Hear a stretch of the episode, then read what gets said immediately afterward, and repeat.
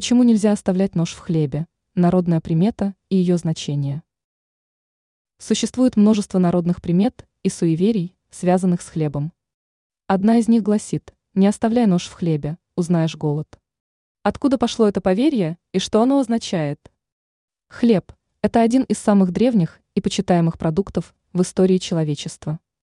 Он символизирует жизнь, благополучие, добро и гостеприимство. Хлеб всегда считался священным и требовал к себе уважения и бережного отношения. Нож – это орудие, которое может быть использовано как для добрых, так и для злых целей.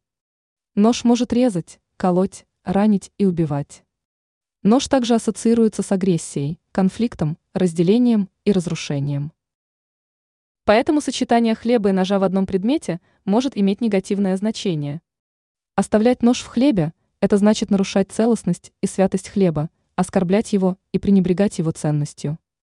Это может привести к наказанию в виде голода, бедности или несчастья.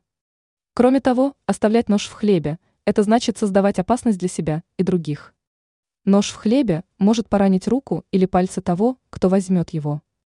Нож в хлебе также может вызвать споры или ссоры между теми, кто будет есть хлеб. Поэтому лучше не оставлять нож в хлебе, а вынимать его после того, как отрезали кусок. Это будет проявлением уважения к хлебу и заботы о собственном благополучии и мире в доме. Ранее мы уже писали о причине, почему лучше доедать крошки со стола.